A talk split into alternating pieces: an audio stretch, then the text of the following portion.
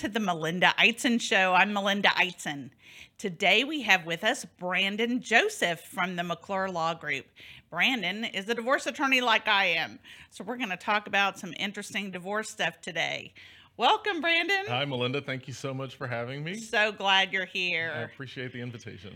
So I wore red today because we're going to talk about adultery. How appropriate. so adultery and other bad acts that show up in our divorce cases and how what effect that has on everything. So do you have adultery in your divorce cases? oh, in almost every divorce case, as unfortunate as that may sound, that's one of the leading factors um, in divorce, and frankly, one of the things that makes an individual want to file for divorce. I think. Yes, I agree. I see the same thing. So for our audience, what is the legal definition of adultery? Right. So, under Texas law, the legal definition of adultery is the voluntary sexual intercourse um, of a married person with someone who is not their spouse. So having sex with somebody else. Exactly. Exactly. what the common person would think. But one thing that I have people complain about is sometimes there's a relationship that isn't sexual but it's emotional and they'll say my I think my spouse is having an emotional affair. Although not good, would that fall into that definition? It would not fall into the definition of what a legal adultery is, but I think that there are other things that may need to be considered to, you know, involving the emotional relationship. So, for example, um, there could be things that may impact other areas of the divorce case, although it may not lead to a finding of legal adultery. Why does it matter if there's from a legal standpoint? Why does it matter if somebody has legally committed adultery under the law? So, under the law, well, Texas is a no fault state. That's what we call it. So, what that essentially means is that you can be divorced in Texas without proving that one party is at fault. However, if there is adultery, you could bring that in the lawsuit as a ground for divorce, which would be a fault ground. Um, that's an important distinction to make because when dividing the property, the court can uh, the court can consider fault in the breakup of the marriage and dividing property. So, meaning a fault ground like adultery could be taken into consideration if one party is requesting more than, let's say, 50% of the community estate. So that's a big um, misunderstanding a lot of people have is that it's not just 50 50 no matter what. Exactly. The court in Texas is mandated to divide the property in a manner that is just and right. And so, effectively, the court has discretion in determining the manner in which it will divide the property. And as you said, adultery is on the list. So there's a list of factors the court can consider when they're deciding if to go away from 50 50 division. Exactly. Adultery is one of them. So um, that's why somebody might care, right? Exactly. And want to Exactly. prove it. I want to prove, I want to have the PI follow them and I'm going to get the picture. Right. And the law actually tells us how one may prove adultery, and it has to be something more than just a mere innuendo or suggestion of adultery. So, you actually do need the proof. I had a case once where the proof was the guy was on business, out of town on business, mm-hmm. which is sometimes the danger zone. And the PI actually got the hotel room across from his hotel room and got the picture of the woman coming to the hotel room and he has opened the door and he's shirtless. Oh, wow. It's like that's pretty good proof. exactly. Uh, Exactly. And she, um, after the divorce, she published that. She had a little packet she put together and sent it to his employer, his Oh, no. mother. Yes. she did not want to just prove it to the court. So Oh, wow. um, be wary, people. The PI could be following you wherever you may be. So watch out. Exactly. Exactly. okay. So we know it, it could be a factor. In reality, in your experience, how often does the court actually consider it? Like when you come in and say, haha, here's this amazing photo, adultery, we've caught you. Are they now going to get 1% of the estate and the the wronged spouse is going to get 99%? Oh, absolutely not. Absolutely not. I think that the law is that the court may consider it, and I, I think the courts do consider it. However, because it is so common, I think that in a lot of ways it's not as persuasive as it might otherwise be. So, for example, because the court has the discretion, a claim of adultery by itself will not necessarily result in some sort of a windfall to one spouse over the other. Um, I do believe that you know the courts will consider it, but the overall division with only a claim of adultery will probably still land somewhere not far from 50-50 in my experience. So whether that's 52% to the spouse, you know, who was wronged and 48 to the innocence or to the wrong, I'm sorry, whether that's 48% of the property to the spouse who committed adultery or 52% of the uh, estate to the spouse who was wrong, I think that's within the purview of the court. And, and frankly, in my experience, the judges don't deviate very far from 50 50 just based on adultery alone. So people are very disappointed when they call me and I tell them that. Oh, yes. Almost every day. Almost every day we have that discussion. So. And what they'll say is, I know. I've talked to other lawyers, and everybody say this: the judges don't care about adultery. Oh yeah, that's how we usually say it. The judges just don't care uh, as it relates to the property division.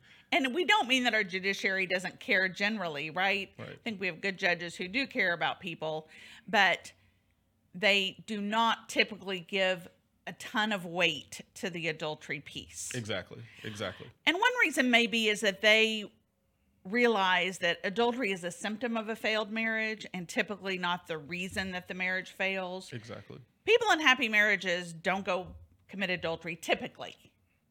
Right. I mean, and I think that in in my experience, adultery is just one of several other things. I think the adultery may be the you know straw that breaks the camel's back and kind of forces someone to file. But there, just as you said, other symptoms. These people were probably going to be in a divorce case sooner rather than later anyway. Right. Now, maybe one exception is people who have a sex addiction.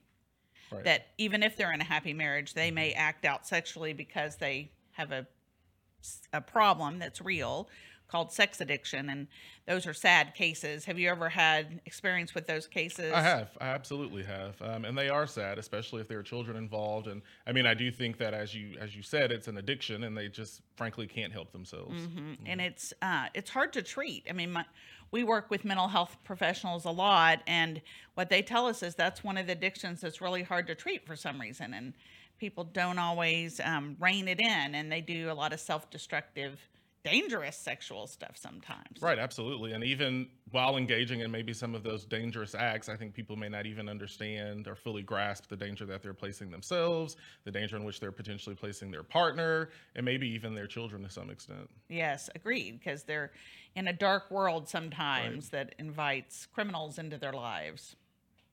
But the average case, it's not that. Right. A- the average case is not that. It's not. They're that. just having It's an affair with the Mhm. neighbor, or somebody they work with, or their high school sweetheart they reconnected with on Facebook. Right, exactly. And I can't tell you how many cases I've had where the high school sweetheart scenarios come up, but yeah, that's a common one. That's a common one. Facebook has a lot of good things about it, but there's some bad right, things. exactly. Definitely. the reconnection. Uh, and we're not blaming Facebook. I, I like a lot of things about Facebook, but that I do see that is that's how they connect sometimes, and they're lonely or their marriage is already, as we said, failed and not doing well, and so they start over communicating with that person, that old sweetheart, and then it turns into something else. Right, absolutely. Okay, so it's not good to have an affair, but the judges are not going to freak out and condemn them and burn a cross in their yard. Right, exactly. exactly. I mean, I, I do think that the court would be interested in knowing the extent of maybe money that's spent on the paramour. So, for example, um, Texas does recognize we typically call it a waste claim, um, and so if the par- if one party is um, spending money for the benefit of their paramour, then the court may, you know, be more inclined to compensate the wrong spouse for the loss in value to the community estate. Um, so that is another way, you know, that adultery may impact the division of the assets. However, it's you know beyond just the act of the adultery. You have to actually kind of go and quantify if there was monetary waste, um, you know, to the detriment of one party and the community estate. Frankly, I've seen cases where they didn't really spend any money. In fact, maybe the affair partner paid Mm-hmm. for things. And then I've seen cases where they're setting that person up in an apartment and Oh, they're having a baby with that person. Absolutely. I can recall a case that I had where um, the accusation was that one party had spent in excess of $800,000 on their paramour, and the wrong spouse thought that they were entitled to recoup, you know, at least one half of all the money that was wasted. And so that was the claim. And that, that spouse pursued it. We actually settled that case outside of litigation, and the spouse was able to recover some of those um, monies that were expended for the paramour. I agree. Yeah, I, I do too. I do too.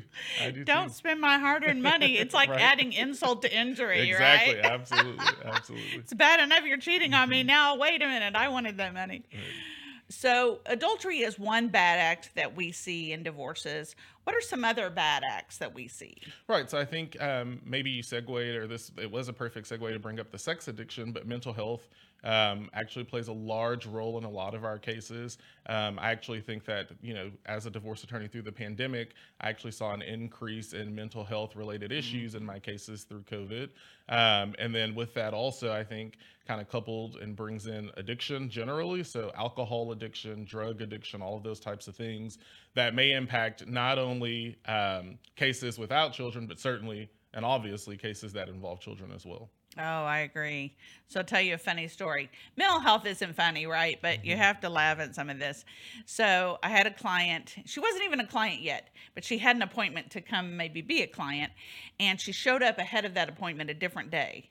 And she had a metal large briefcase. And she said, um, I think that my husband put a bomb in this briefcase. And she brought it to our office. yeah, why, And- why would she bring it to so you? my office is calling me saying I wasn't even there that day. I was, you know, doing something Mm-hmm. for a client someplace else.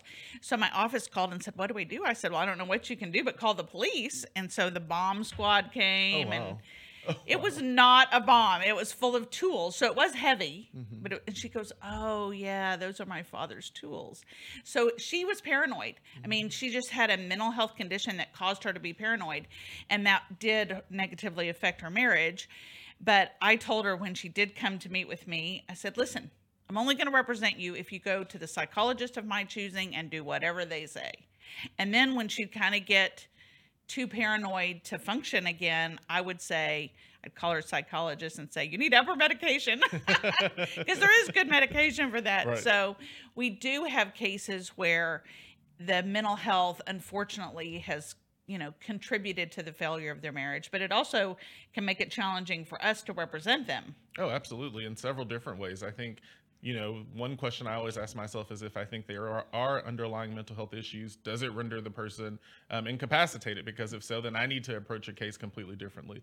Um, but separate and apart from from that extreme, um, you know, just daily sort of you know regimented mental health issues that would impact the divorce case i wholeheartedly agree with you um, i typically would only want to represent a person if they're you know confronting those issues head on and making sure that they're doing what they need to do to either one rehabilitate rehabilitate themselves or two make sure that they are the best version of themselves to the extent possible I think people have the opposite reaction sometimes. They think, I need to hide my problem from the judge. And my experience is judges will forgive anything if you take personal responsibility and if you're taking positive steps to improve the situation. So I'm in mm-hmm. your camp 100%. Like, hit it head on and let's go get help for it. One example you brought up is substance abuse. And pandemic, boy, we saw an uptick in all of that, right? Right, right. Whatever somebody's bad habit was, it mm-hmm. it increased. right increased. exactly exactly so some of us gained weight. That would be me. and luckily, though, that is not as dangerous as you know being blackout drunk on a regular. So the people who are drinking too much, that can really impact their parenting, right? Oh, absolutely, absolutely. Because I think you know what the court is always concerned with is the best interest of the child, and knowing that if someone is to use your word, I think blackout drunk all the time, you know, that renders them incapable of caring for their children. You know, who's going to be making the decisions if the parent is, is blackout drunk? Who's going to be um, getting the children to and from? Who's supervising the children? All of those things um, that are effect of um, the alcohol use will impact their ability to parent their children. And so, the best thing that person can do if they don't want to be disqualified in certain ways from having the right to parent their child is to confront those issues, rehabilitate themselves, and make sure that they are, you know, again, the best version of themselves, if not all the time, at least during their parenting time if they've already separated from the other parent.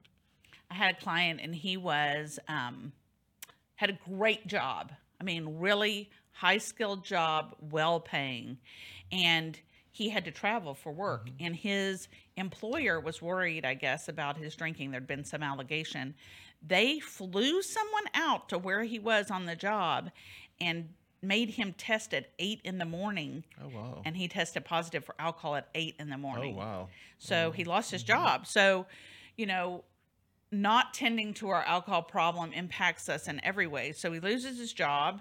Then his wife files for divorce, serves him with restrictive mm-hmm. documents. You can't be around the child.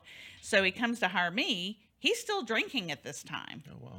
and he has no access to his child. And I said, listen, I want you to go to Innovation 360 and get a substance abuse evaluation. You have to tell them the truth. Rather, they're going to depend on what you're telling them to determine if you have a problem. And then they'll give you a treatment plan recommendation.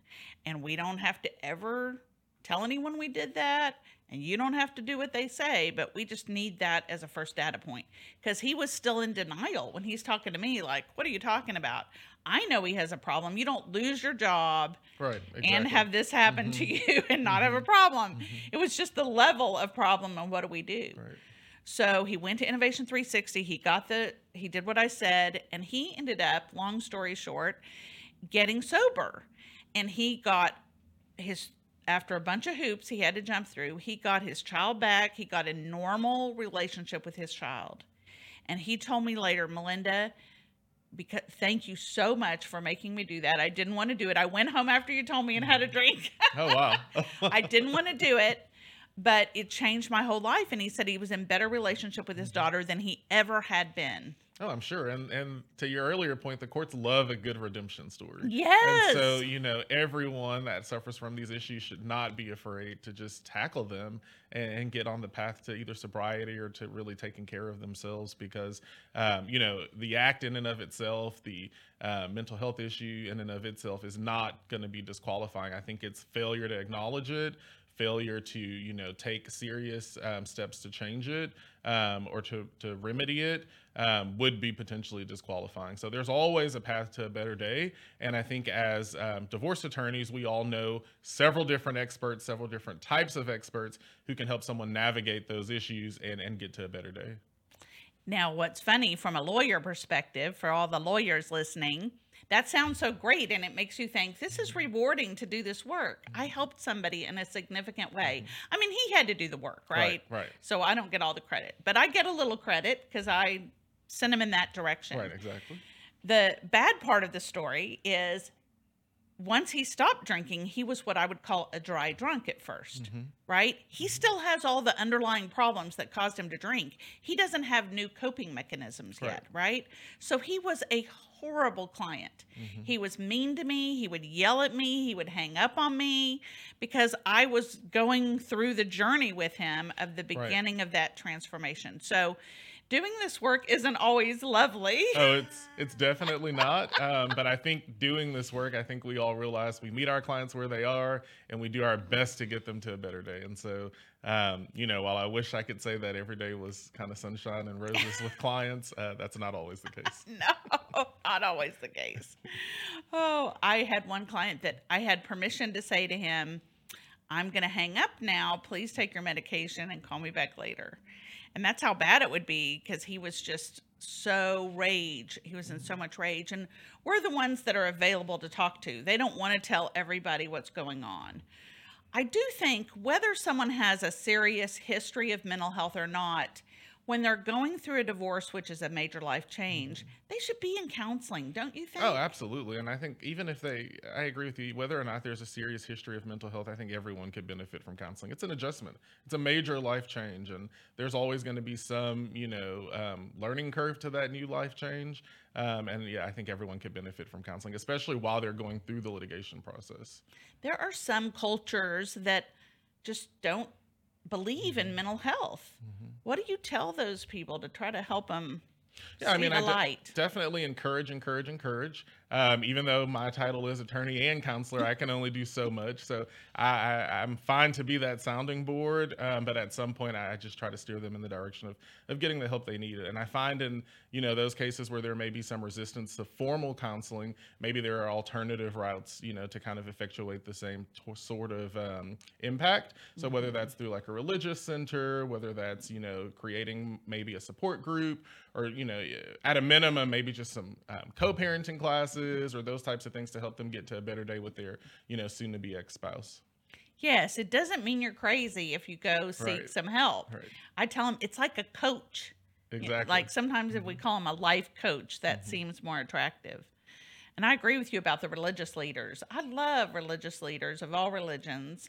And I've had cases where I was like talking to the rabbi every other Oh, day. absolutely, absolutely. I've I've even you know steered people toward you know like a mediation maybe at a mosque or those types of things because you know if they can feel comfortable and if they can reach a resolution that puts them on a path to continue to work together, especially if they're very young children and you know they're going to be co-parenting for upwards of 18 years, um, I think that's very important that they know how to navigate life after divorce. Mhm. And we could work in conjunction with their religious leader if everybody's on board for Oh, that, absolutely, right? absolutely. No hiccups there. Everyone just has to be on board, and, and I'm I'm always glad to do that. I'm always glad to explore options that you know help people um, reach resolution. There are some religions that have a separate divorce process from the legal divorce process. Right. And I've had clients come in and say, "Hey, I need part of this to be that I get that divorce too." The Catholicism has that, Judaism has that, and they say, "Hey, I need a get," you know, which is mm-hmm. in Judaism the religious divorce. So sometimes we have to involve that. Oh, right, absolutely, absolutely, and and you know maybe sometimes that means pursuing claims that maybe we otherwise wouldn't. Um, maybe, for example, the adultery component that we just talked about, um, it could be really, really important in a case for religious reasons, separate and apart from the effects that it may or may not have on the property division. And so, um, you know, I think just understanding what the client needs, gauging those expectations, and helping them reach their goals is definitely very important. Okay, so let's say we don't have a religious reason and we're not at the point where we know yet for trial that if we're going to need a finding of adultery for division of property. We're early in the case. Most cases settle. True. Right. Absolutely. So is your typical practice that hey, right off the bat we're going to plead for adultery or we can always replead later? I typically take the approach if we can always replead later. I think that if there's an opportunity to settle, it may lie somewhere, you know, earlier in the case as opposed to later in the case. And so I don't want to do anything to unnecessarily inflame, you know, the issues. Um, so usually I'll start off with kind of maybe a, a mild filing and then amend if I need to and become, you know, more aggressive as the case progresses. so we can amend usually up to 7 days before trial, right? Correct. Yeah. So there's no, I'm in totally in your camp.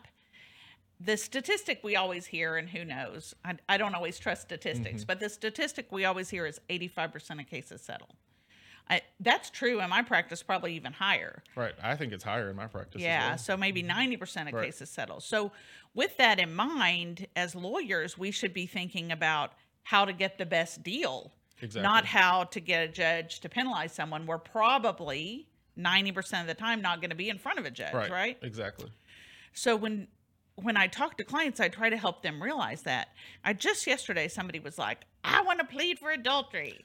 what about the adultery?" I was like, "Well, we're what we're really going to have to do is get the best deal possible from this person. Right. And if we just make them mad every way Mm-hmm. every chance we get, Right, because that's true. Our ability to settle a case is dependent upon our ability to work effectively with the other side, and so you know I, I wholeheartedly agree with that. Why why upset them unnecessarily? Because it's just going to impact our ability to get a good deal for our client. And Yeah. if the adultery issue is not for religious reasons, um, you know they can take their pound of flesh somewhere else. I think. exactly.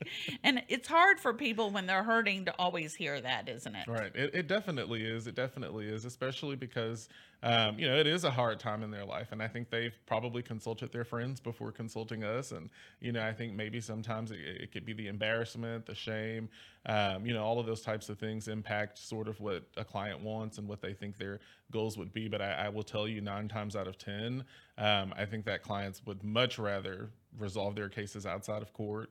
I think that it, it's in their best interest to do so. It actually saves them money and so that you know one or two percent a judge may give them for the adultery alone they would spend it trying to get to a trial as opposed to just you know taking a deal earlier Yes, I agree. Okay, so we wish they wouldn't commit adultery, right? oh absolutely absolutely absolutely that's Makes bad. it harder to bad. settle. Right. You're going to spend more money on your case. You're going to spend more time on your case when adultery is part of it. But they don't listen to us sometimes, do they? oh a lot of the times they do not So if they're going to have the affair anyway, what are some things we can tell them to just not rub it in the other person's face? I mean, I think discretion is key. Um, if if I know a client is actively having an affair, you know, I, I just make sure I apprise them of everything that could happen in the case. That you know, whatever's done in the dark is going to come to light. So you know, whether that's through the discovery process, whether that's you know, if you buy something for your you know paramour and we have to produce the credit card statements, your spouse will see it. And so you know, ideally, I always want my clients to be sort of on the up and up. Um, I definitely think that if someone serves me with a request for discovery, which is you know a request to exchange information, if I have it, I'm producing it. Um, and so I don't typically play those types of games. I don't play those types of games. So it's gonna come out. So you know. Um, don't rub it in the other spouse's face. You certainly don't want to do that because then you know the case won't settle. Um, and definitely don't don't waste community assets. Um, you know, doing those types of things with your paramour. Everything that's done in the dark comes to light. Oh, absolutely. That's a great and sometimes in the most bizarre, unexpected ways. That's a know. great statement. One thing that I encourage people not to do, and I know you've seen this in your cases, and I certainly have in mine, is don't bring the affair partner to the child's soccer game. Oh, absolutely. You know what also is funny? Don't bring the paramour to court with you. That is the worst thing you can do. Like, don't show up to your temporary orders hearing with your girlfriend. That don't It's do not a good look. Yeah, don't do that. Please don't do that. and they i'm truly i think some people they're just so in love with being in love with this new person that they think this person should be there all the time and be around their kids all the time and that's really not appropriate is it Oh, it's definitely not appropriate. In fact, most courts um, will enter an injunction that uh, the party who is having the affair is not allowed to have the children either around their paramour at a specific time or even maybe introduce the children to the paramour. Um, so that is definitely inappropriate. so if they won't take our advice and not have one or pause the one they're already having the affair keep it discreet Right, exactly. I had one client who got a Go phone, you know, Mm-hmm. like a she called it a terrorist phone. I want to hear Because I guess this. that's what terrorists use. Oh, okay. And she would, you know, just text with the or talk to the affair partner on the Go phone because it doesn't have a record. So she wouldn't Mm-hmm. Oh. end up with, you know, having to produce text messages because there is no record for those. Oh wow. And then she would hide it in the where you have your extra tire in your car. She would hide Oh, it there. Oh jeez. oh wow, she's a mastermind. But you know, like I said, lawyers know experts, and so there may be an expert out there who could retrieve something on that terrorist. Well, and it always changes, right? Yeah. The, the technology is ever Uh-huh. changing. Mhm. Brandon, tell us how somebody could find you if they wanted to find you. Sure. So my office is located at 8115 Preston Road, Suite 270 in Dallas, Texas, 75225. My phone number is 214 692 8200. And my email address is b joseph at McClure, M C C L U R E hyphen lawgroup.com. Okay, it's so great to have you on the show today. Thank you Thank for you. joining us. Thank you. Okay, now our tip for the day. Don't have an affair. Wait until you're divorced to have the affair. I know it's not an affair anymore if you do that. But really, the reason it's better not to have an affair is it makes your divorce cost more and take longer because we're going to have to deal with all the anger, sadness, fear that that affair has caused. And you could just have a quicker, cheaper divorce if you haven't had an affair. So, tip for the day wait till after the divorce to have the affair. Thank you so much for joining us on the Melinda Eitzen Show today. I would love to hear from you if you have any suggestions for what you'd like to hear on the podcast. We are reachable at melinda at d-elaw.com. Thanks for joining us.